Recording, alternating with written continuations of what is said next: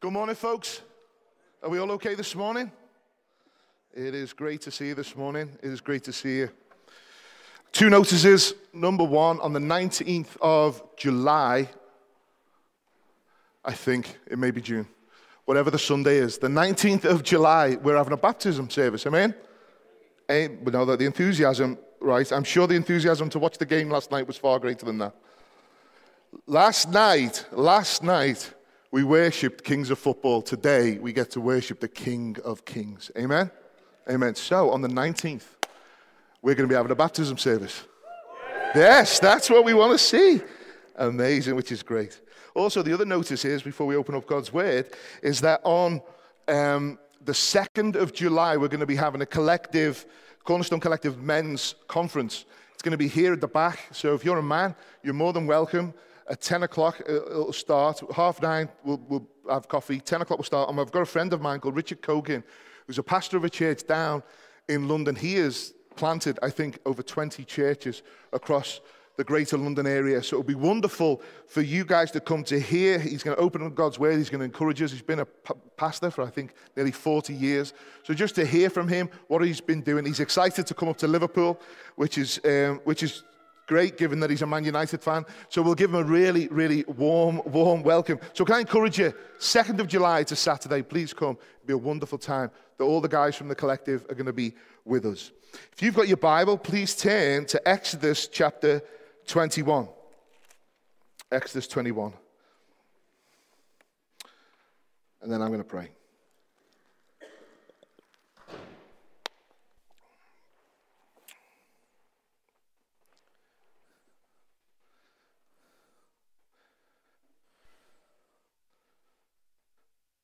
Father in heaven, we praise and we thank you so much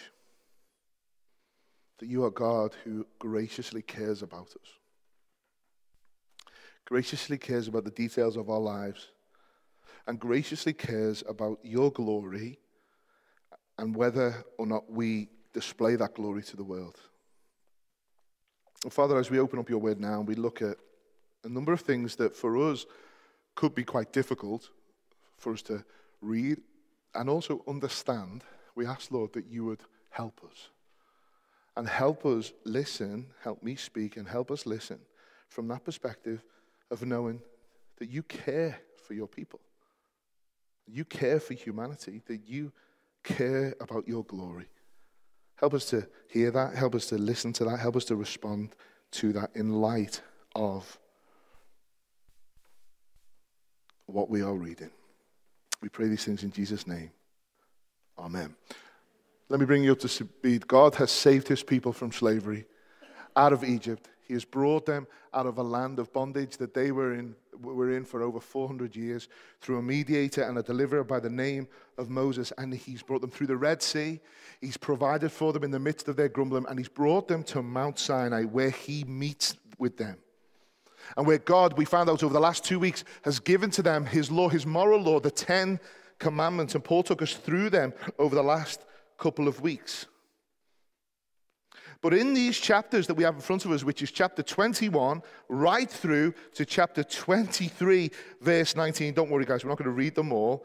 God is starting to show how his people apply the law to the various life situations that they find themselves in.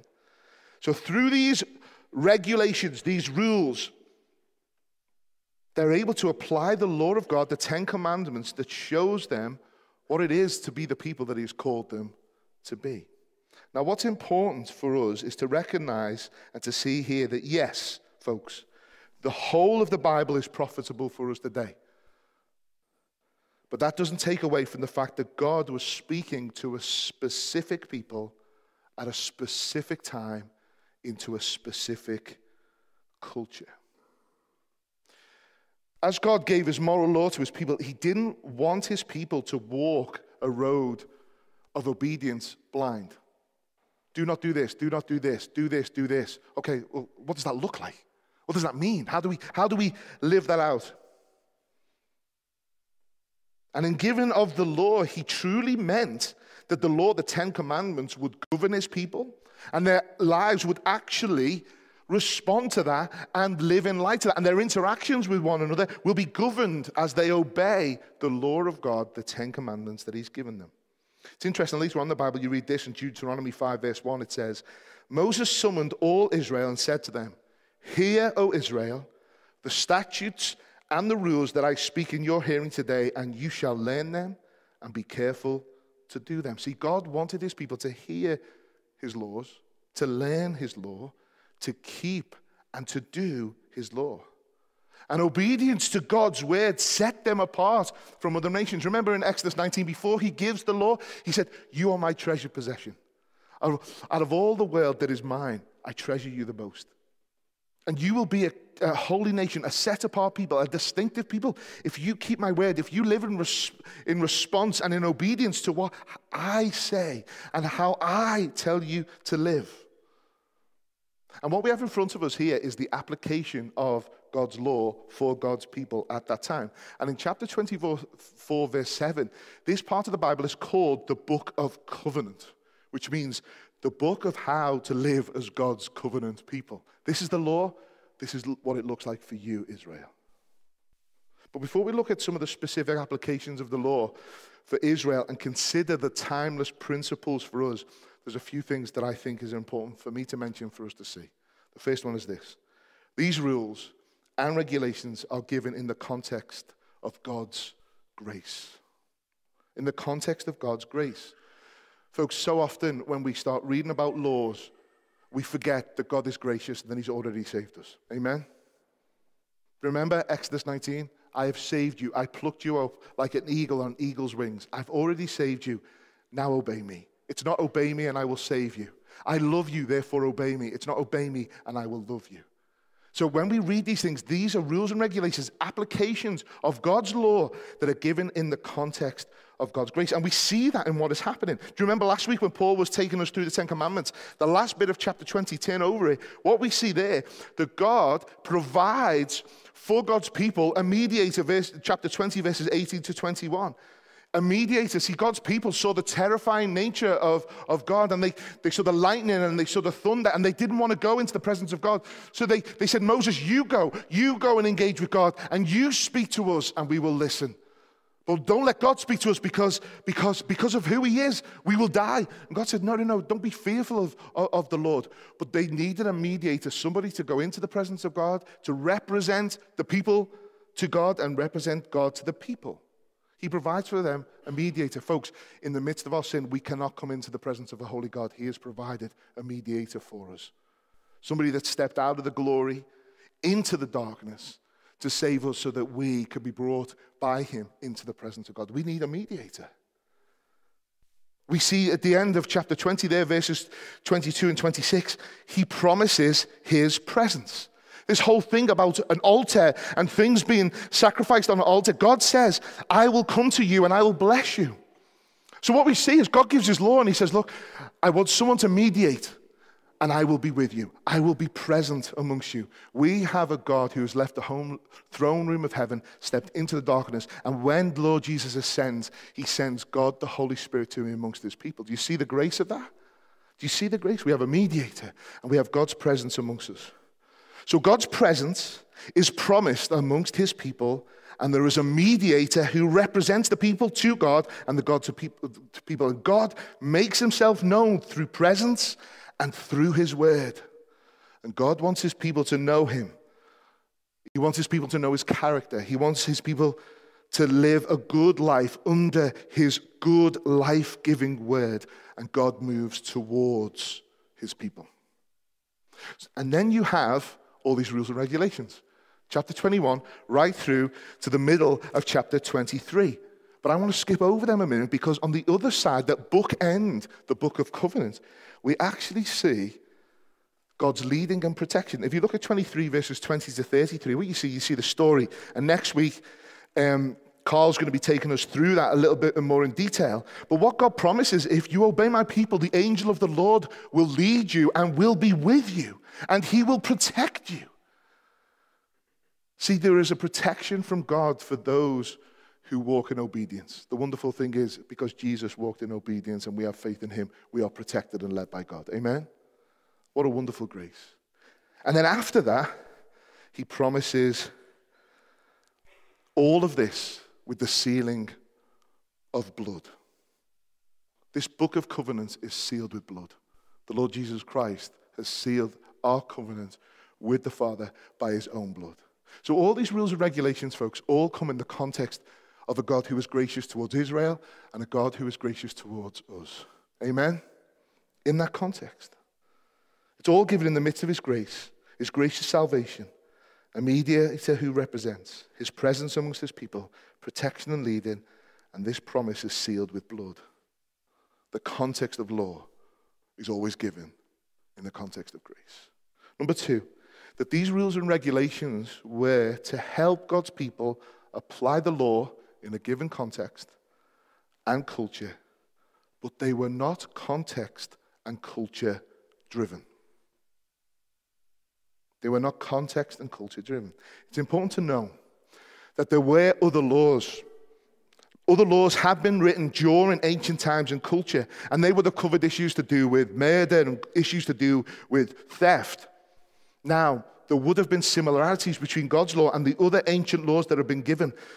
However, there were major differences, striking differences, because God's law was mainly given to bring him glory, but also to bring protection to the most vulnerable people in society, specifically women, orphans, and the poor.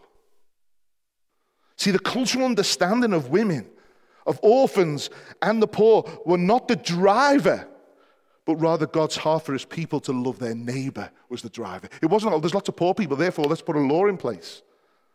There are lots of women, therefore let's put a law in place. No, God called us to love each other as we love ourselves. But because of our sinfulness, we don't do that. So God brings in a law to reflect his love towards us, and our love should be bound within that for those who are our neighbor. Hence the provision to protect the most vulnerable in society. Folks, these laws were countercultural, they were not culturally driven. Another way to see this is that God's intention for these laws was to be applied in the specific culture without being culturally driven, is the difference in how the moral law and the applied rules and regulations were written and received. Now, let me unpack this for you.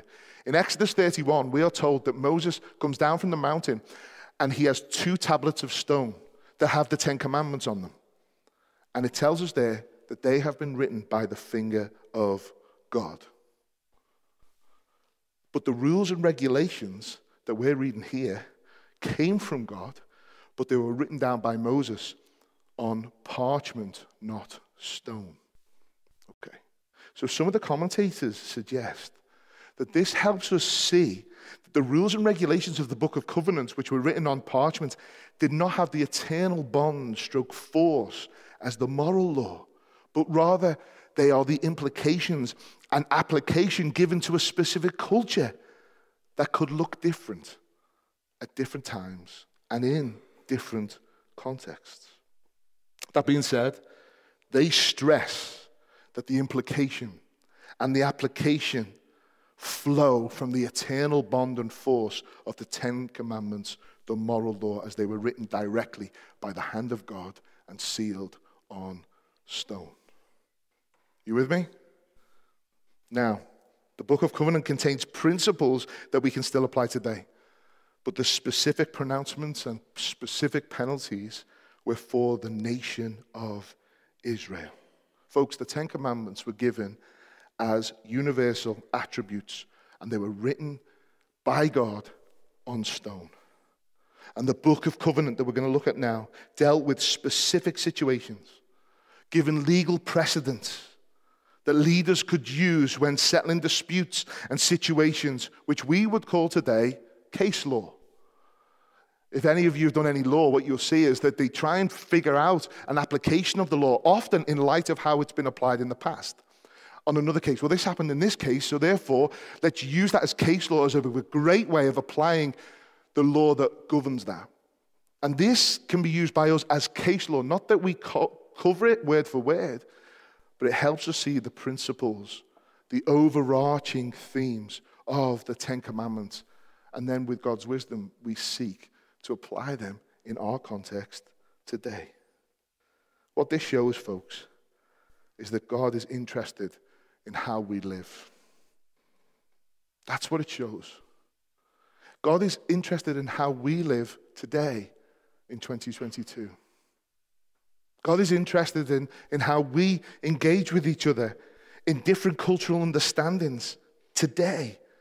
And He wants us to engage with His law in the context of today that gives Him glory, living under, and, seek, and we are to seek to, to apply them directly to our given time and our given situations. Number three, we have to be aware when we look at these of our chronological and geographical snobbery, which blinds us to what God is showing and teaching. J.I. Packer, who's a theologian that lived, an English theologian that lived in Canada, described the age that he was living in and the age that we live in and the age that everyone finds themselves in. He describes the heretical spirits of the age and he says this this is how we think. The newer is truer. Only what, what is recent is decent. Every shift of ground is a step forward, and every latest word must be hailed as the last word on its subject. C.S. Lewis called this chronological snobbery. Basically, what that means is we are better than anyone that has come before us, and we sit in a better seat compared to others in the past. That's what it means. We understand more, we get more. And C.S. Lewis said that chronological, chronological snobbery is the uncritical acceptance of the intellectual climate common to our own age and the assumption that whatever has gone out of date is, on that account, discredited. Then he goes on to explain it like this. He says, This is wrong because you must find out why something went out of date. Was it ever refuted? And if so, by whom, where, and how conclusively? Or did it merely die away as fashions do? If the latter, this tells us nothing about its truth or falsehood.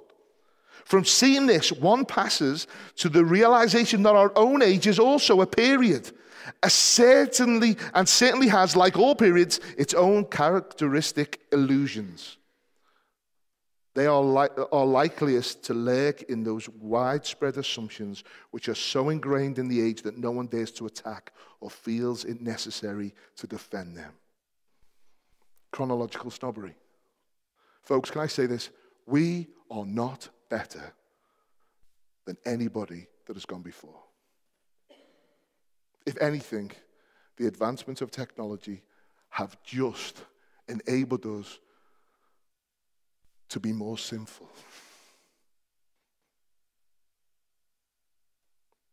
This snobbery is also seen in how we view other places in the world. Geographical snobbery, where we've been born, where we live. We look from the West and we look down on what we think is primitive thinking and living of other people in other parts of the world. Folks, can I say this? This snobbery is sinful. It's racist. It's arrogant. And the devil will use this to distract from God's word and God's meaning, meaning, especially in things that we're going to look at now. So, in light of that, let's have a look at some of the rules and regulations in the Book of the Covenant that were specific applications for Israel but are timeless principles for us. And I want us to see how these applications also show us the character of God. Okay? Are you with me? Are you with me? I had to do all of that to lay into this because as soon as you read something like this, slavery, bang, straight away, that's where we go. Okay? Okay, so the first one is this. In the book of law, we see that God is a God of justice. Turn to 21, chapter 21, verses 22 to 25. Let me read it. When my, men strive together, that means come together in a conflict, and hit a pregnant woman so that her children come out, but there is no harm, the one who hit her shall surely be fined. As the woman's husband shall impose on him, and he shall pay as the judges determine. But if there is harm, then you shall pay life for life, eye for eye, tooth for tooth, hand for hand, foot for foot, burn for burn, wound for wound, stripe for stripe. Folks, the one thing that we all agree on is that people want justice. Agreed? People want justice. The issue that we don't agree on, and you will find differing opinions, is what actually constitutes justice. What should be punished? What should be the punishment for an accidental death? Does murder deserve the death penalty? Folks, even the justice system that we live in doesn't have the answers. Someone can be found guilty of a crime by the jury, but then it can be thrown out by the judge on a technicality. Within the book of covenant, this is what it's called the book, the book of covenant, God gives us case studies to help us. It doesn't give us answers to every question, but these examples do help. And in verses 12 to 21 of chapter 21, he gives examples of capital crime. Capital crime. Crimes that warrant the death penalty. Now, in our context, in our country, there will be mixed opinions regarding capital punishment for many reasons. And I don't have time to unpack them. However, what we do see is the seriousness God puts on the taking of a human life and the dishonoring of human beings. As you read through the section 21, chapter 21, 12, 36, please read all this when you go home. You see the differing punishments that relate to the different circumstances, from capital crime to accidental harm due to negligence. And the verses that I've read, verses 21, 22, 25, we see an innocent bystander, don't we? We see a pregnant woman being hurt. Two guys have come together, something has occurred, the woman's been hurt. And it says that if she is harmed, and as a result of her harm, a baby is born, so we've seen it, haven't we? That ladies can be knocked, they can be hit, and then it triggers the birth. If the child is okay, whoever hit her needs to be fined. But if there is harm, whatever the level of harm, that level of harm will determine the punishment. Hence, life for life, eye for eye, tooth for tooth. Now, folks, we will always find the issues of justice difficult because we view it from a broken position. We are broken. And we will always find the issues of justice difficult because we want to be judge, jury, and executioner. So for us, any justice that is imposed often can never be enough or can be too much. But what we see here in these case studies is that God is a God of justice. He's a God of justice. Psalm 140, verse 2 says, I know that the Lord will maintain the cause of the afflicted and will execute justice for the needy. For the needy. Folks, the whole redemption story of the gospel is about the justice of God. That sin will be dealt with, justice will be served, that the right justice will be served for all the wrongs that have been done. Folks, what I want you to hear what I want, because often when we think about justice, we never think about the justice, the, the ju- justice that we deserve, the punishment that we deserve. We always think about the people outside of us, all those people that seem to get away with it. When we sit in a seat that we deserve the punishment of God, but God, in His graciousness, actually brings that justice upon His Son instead of us. He deals with it. See, the right justice will be served for all wrong things that have been done. Folks, please hear me. Death is not the ticket out of justice. Death is the door to the courtroom of the judge of all. So when certain people, who after their death it comes out that they have done horrendous things, or those that seem to have got away with so much, and we think that is so unjust they have not, not stood for the crimes that they have committed. Let me tell you this death is not the ticket away from justice, death is the door to the courtroom of the judge of all. God will judge. And God will judge to the level of crime and pain that has been committed. I don't need to name names, but I know names that people are thinking of. They will be judged if they had not received the saving grace of our Lord Jesus Christ, in that he was judged in their place.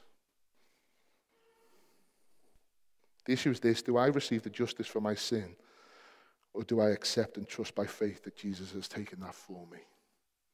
God is a God of justice. We see in the book of Covenant that God is a God of compassion.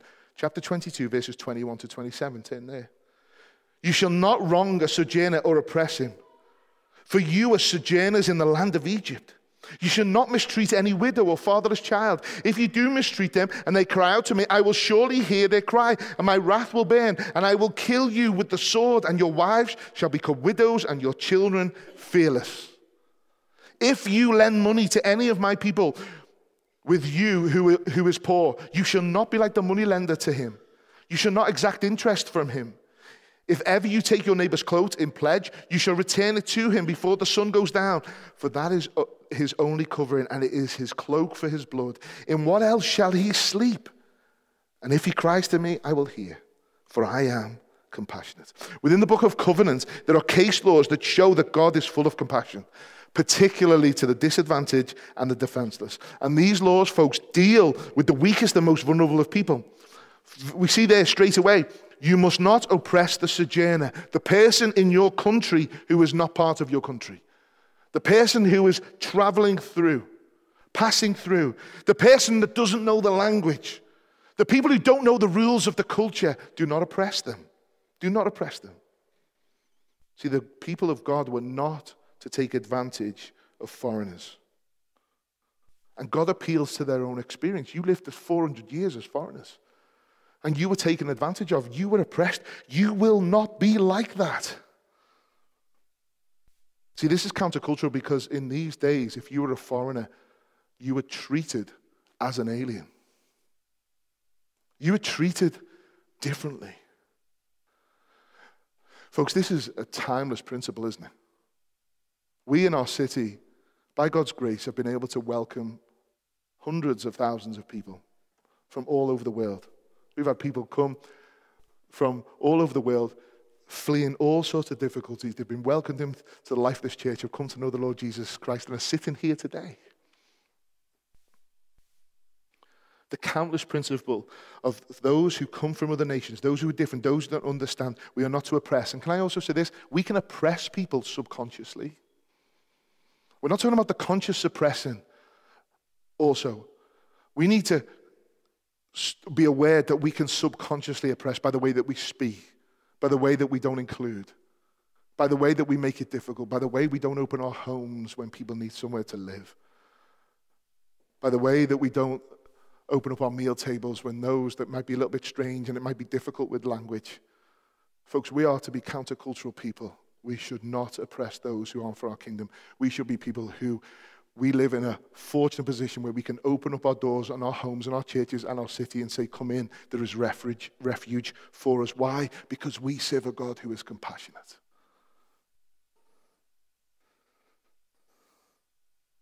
He goes on to say there, doesn't he? You must not mistreat any widow or fatherless child. See, folks, widows not only suffered the loss of a lover, but they also suffered the loss of a livelihood. And that was just accepted by the culture. Just get on with it. They had no one to support them. They struggled to survive. And this was also true for orphans, especially those who lost their fathers.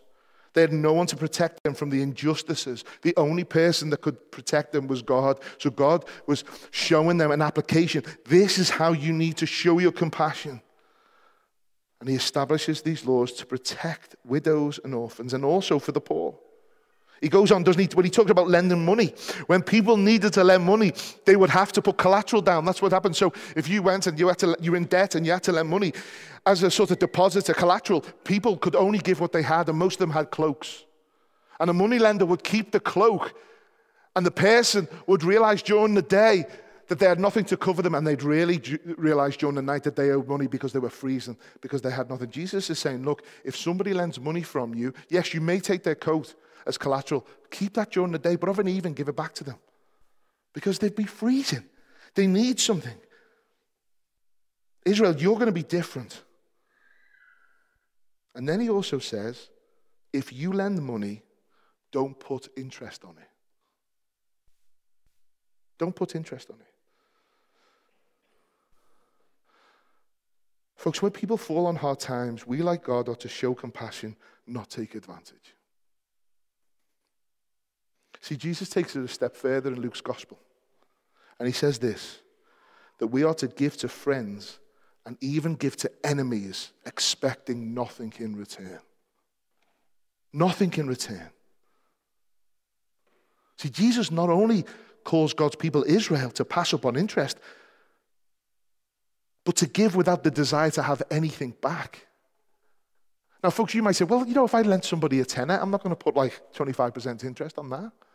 Or if I lend somebody 100 quid. I... But you know what, folks? We can actually in exact interest in our hearts.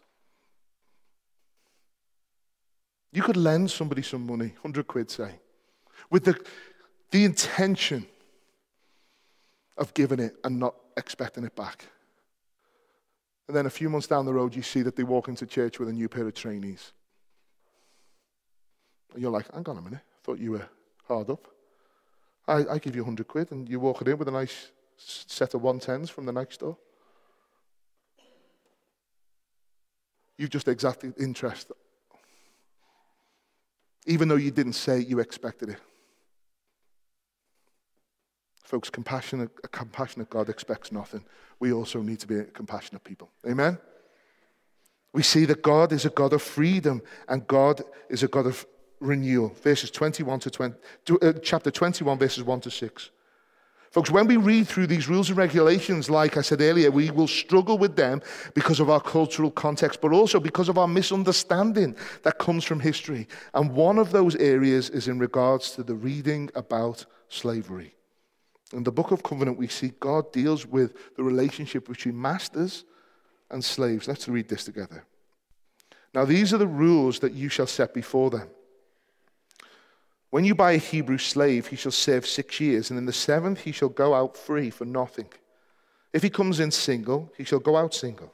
If he comes in married, then his wife shall go out with him. If his master gives him a wife and she bears him sons or daughters, the wife and her children shall bear her masters, and he shall go out alone. But if the slave plainly says, I love my master, my wife, and my children, I will not go out free, then his master shall bring him to God, and he shall bring him to the door or the doorpost, and his master shall bore his ear through with an awl, and he shall be his slave forever. Now, firstly, I want to be clear that what we read here is not slavery as we would understand it. Slavery that we would understand it from recent history. You only have to go to the Maritime Museum to see the Slavery Museum and all the history, and we see what our city was built upon. It's not talking about that. And it's not talking about the slavery that Israel suffered. And folks, I want to be clear here that the Bible does not defend the practice of slavery as we in our culture and context understand. Verses 16 of chapter 21, it says this Whoever steals a man and sells him, and anyone found in possession of him shall be put to death. Shall be put to death. So the slavery of Israel, the transportation and slavery of millions of Africans, and the modern day trafficking and slave trade of people is an offense to God, and he finds it abhorrent. It's an offense to him. See, the slavery mentioned here is better translated bond servant, a servant that is bound to a master. And, folks, nowhere in the Bible is slavery defended, but servitude is expected. Servitude does continue. The people would work for others, and the rules and regulations that God is putting out were given to help the relationship between the masters and servants and to eliminate abuse between masters and servants. See, there are a few things that we need to see that this service was voluntary. See, people chose to serve often to pay off a debt.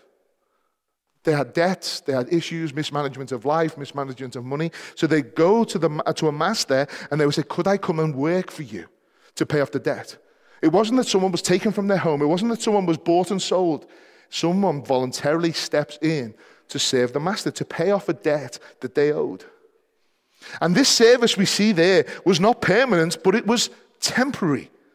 You see there in verse 2 that you would serve as a servant for six years, and on the seventh year, you'll be allowed to go free. You'll be allowed to go free. And then we see here that this service was a bond of freedom. So you weren't stepping in to be enslaved, but actually you were stepping in to serve to be free. As I said, they, they voluntarily went in to pay off a debt So, as they stepped from a life of no money, mismanagement, they stepped into the house and a life that, where they enjoyed the blessings of a household, ran by a good master. They entered in as irresponsible men and grew to become people who could manage their own affairs. And, folks, the goal wasn't perpetual bondage, but responsible independence. Responsible independence. See, this service was a new life of repaid debt, a new life of flourishing, a new life of freedom and growth that were experienced under the rule of a good master who lived according to the rules and regulations of God. Does that sound familiar? See, God not only is a God of freedom and renewal, He is also a God of protection and flourishing. Let's carry on reading verses 7 to 11. When a man sells his daughter as a slave, he shall not go out as the male slaves do. If she does not please her master who has designated her for himself, then he shall let her be redeemed. He shall have no right to sell her to a foreign people, since he has broken faith with her. If he designates her for his son, he shall deal with her as with a daughter. If he takes another wife to himself, he shall not diminish her food, her clothing, or her marital rights. And if he does, eh, and if he does not do these three things for her, she shall go out for nothing without payment of money. At first, this law, folks, doesn't it seems unfair and raises many, many questions. Why did God allow his people to sell daughters into slavery? I actually think there's some positive in that, to be honest especially when you walk into my daughter's room. It's horrendous. That's right. It's just like, go and live somewhere else, will you? I'm joking. but why did God allow this? Because that's how we read it. Again, we need to understand that, that we need to have an awareness of the cultural context. And even though we don't know all the details like this, the law here, in regards to servanthood, had a benevolent purpose. What these verses describe is a form of arranged marriage, folks, which I know sounds strange to us in the West, but has been common in many parts of the world for most of human history. So when a man sold his daughter, he wasn't trying to get rid of her, and he wasn't trying to exploit her, but rather he was trying to improve the prospects of her life. Because without that, there were no prospects in that, in that culture, in that country.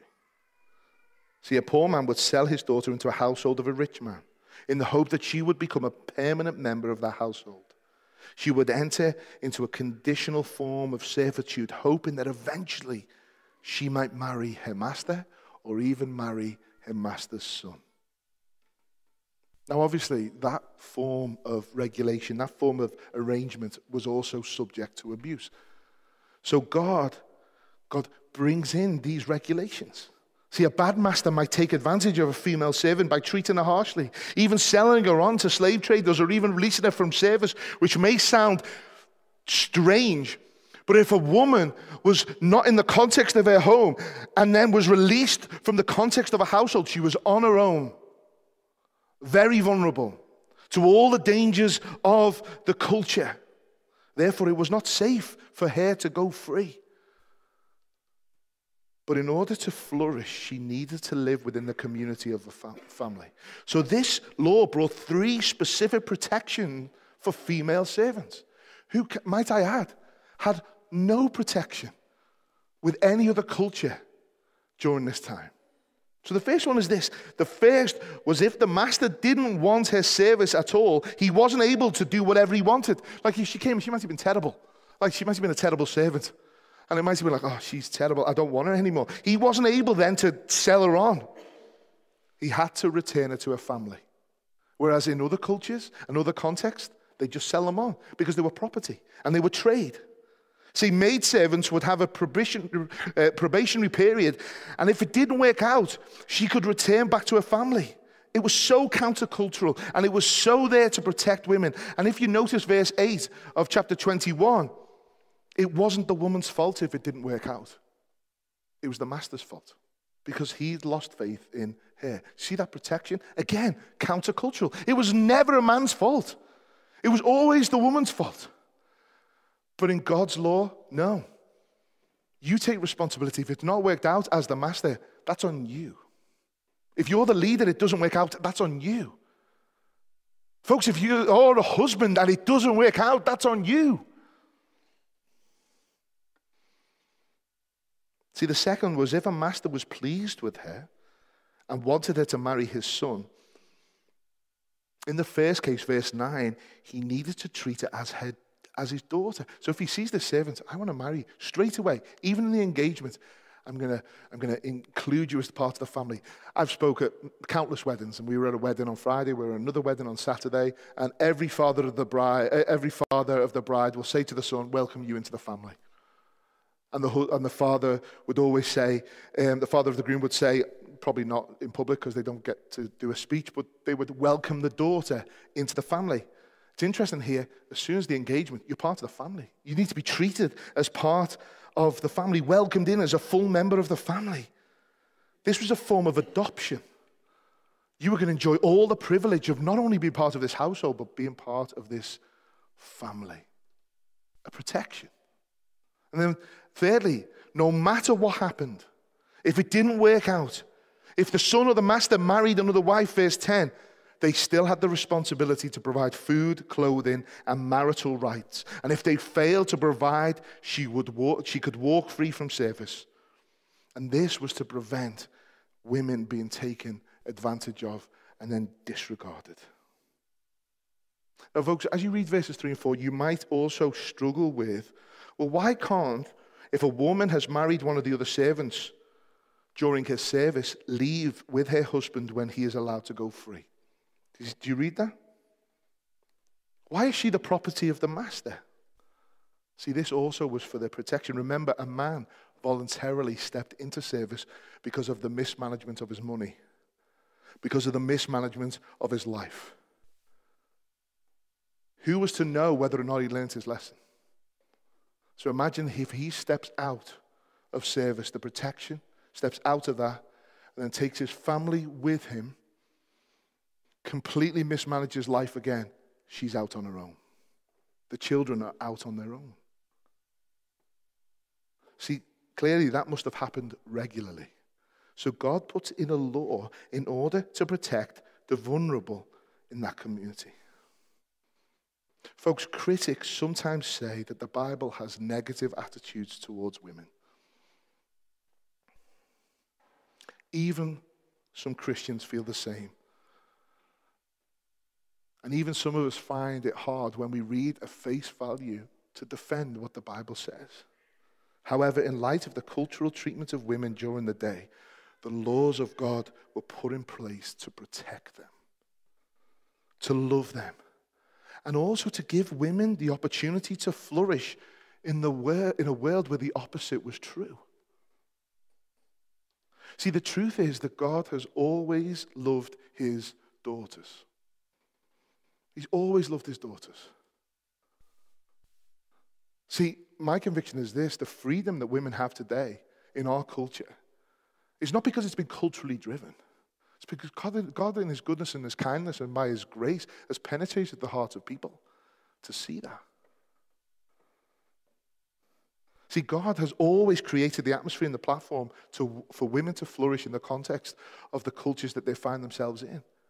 And he makes lead with his word and his grace and calls his people to be the people who do this. Now, folks, this protection and this flourishing can be applied differently today. We know that. But this doesn't mean the principle has changed. In this case, I think it points to marriage. I think it points to marriage. I think it points to how we engage in the context of marriage. I was speaking of marriage the other day. I'm speaking at another one next week. And we do live in a different time, in a more privileged time, I guess, in this area, that the rights of women in our culture and in our context are better. There is a broader and cultural protection and opportunity for women, which is right. However, this doesn't change the principle of a husband's responsibility to love, protect, and create the atmosphere for his wife to flourish. It doesn't diminish the responsibility of a father to love, to protect, and create the atmosphere for his daughters to flourish. It doesn't diminish the responsibility for Christian brother to create the atmosphere for his sisters in Christ to feel safe and to flourish. See, a husband has a responsibility to ensure his wife gets what she needs. And a husband who fails in his provision, protection, and physical expression of love violates the law of God.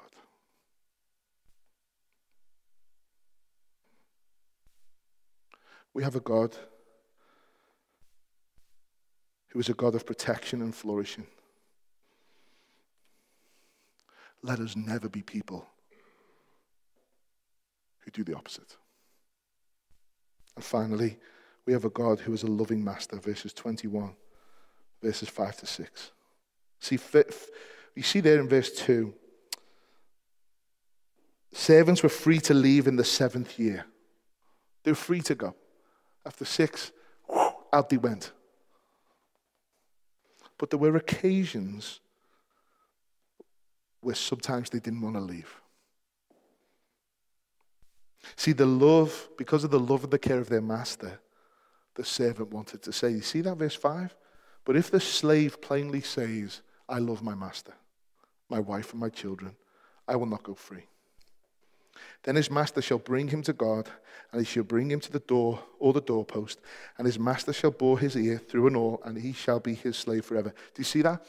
He wants to say, one, because he loves his master, but also he wants to say, because he loves his wife and his children. That could be one of these guys who mismanaged his life, has done six years, and knows that on his own, isolated, actually, he will bring more pain to his wife and his children.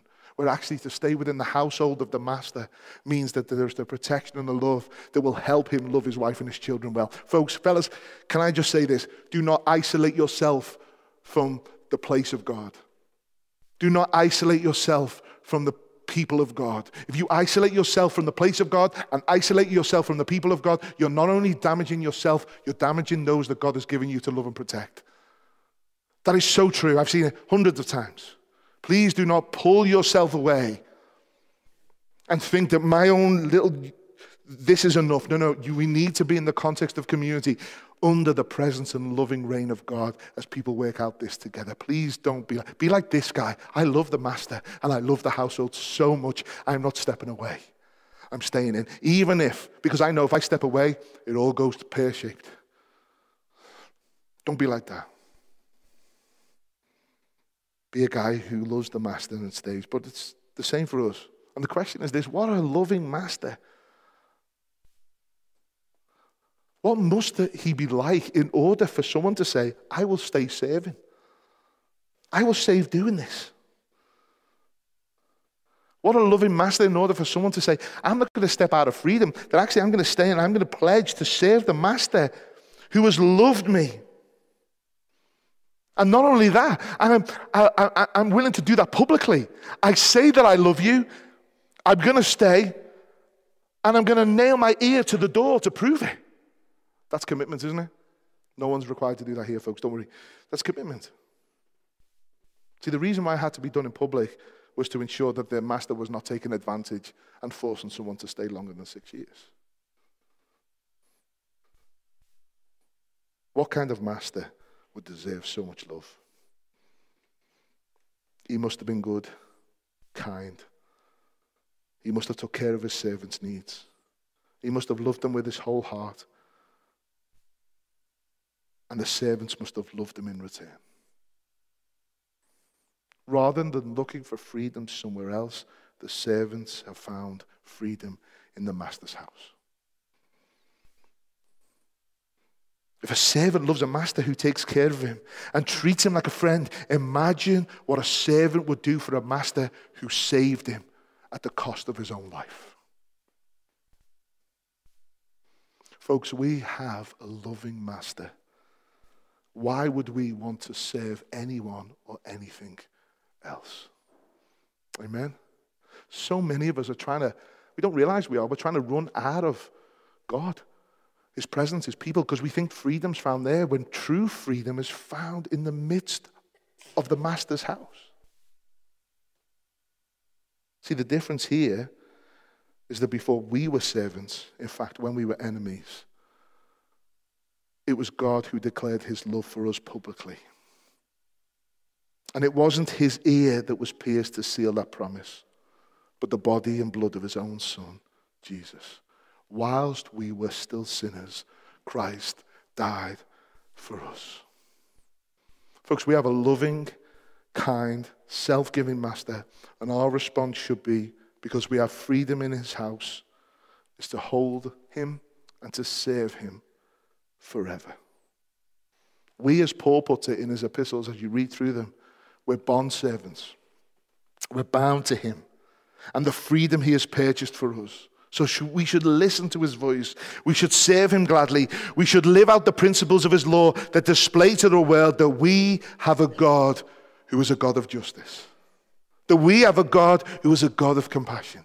That we have a God who is a God of freedom and renewal. That we have a God who is a God about protection and flourishing. And we have a God who is not a tyrant, but we have a God who is a loving master. Amen. And the law of God, the Ten Commandments that He has given us, by the wisdom that comes from Him in and through His Holy Spirit, we are able to apply the truth of what it means to love Him with our heart, soul, and mind, and to love our neighbor as ourselves. It's going to look different. It's going to feel different. There are going to be different difficulties, but let us hold true that God's word stands and His law is good for us.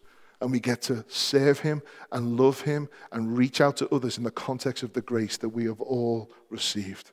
Jesus Christ was nailed to a cross, not the post of a house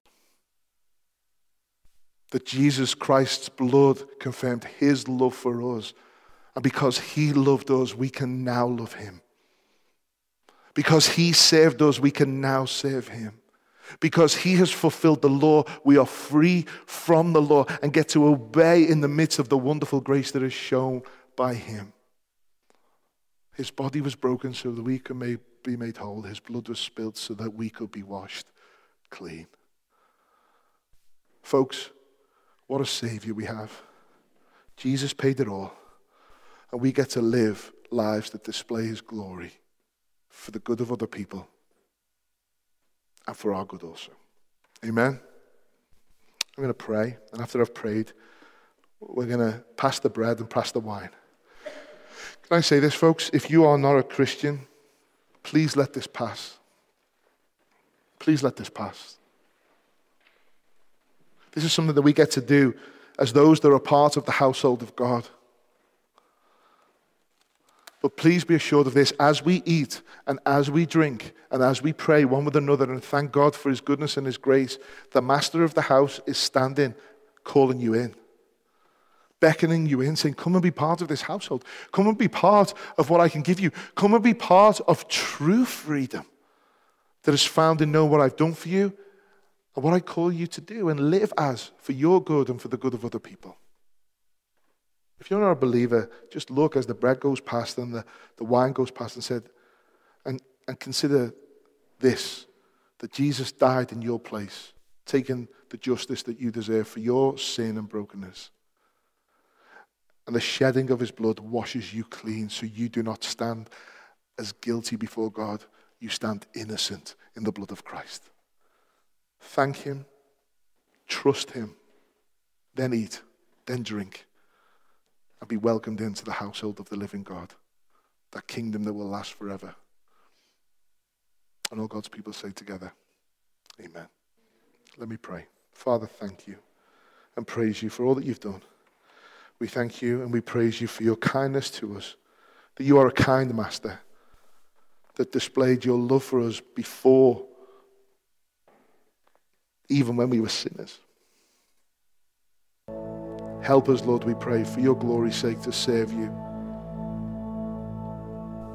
to be faithful servants, to be loving servants, to love each other well, whether that's in the context of marriage, whether that's the context of friendship, whether that's the context of church community, help us to love each other well and reflect your glory. And as we eat and as we drink, we thank you for what you've done for us. We pray these things in Jesus' name.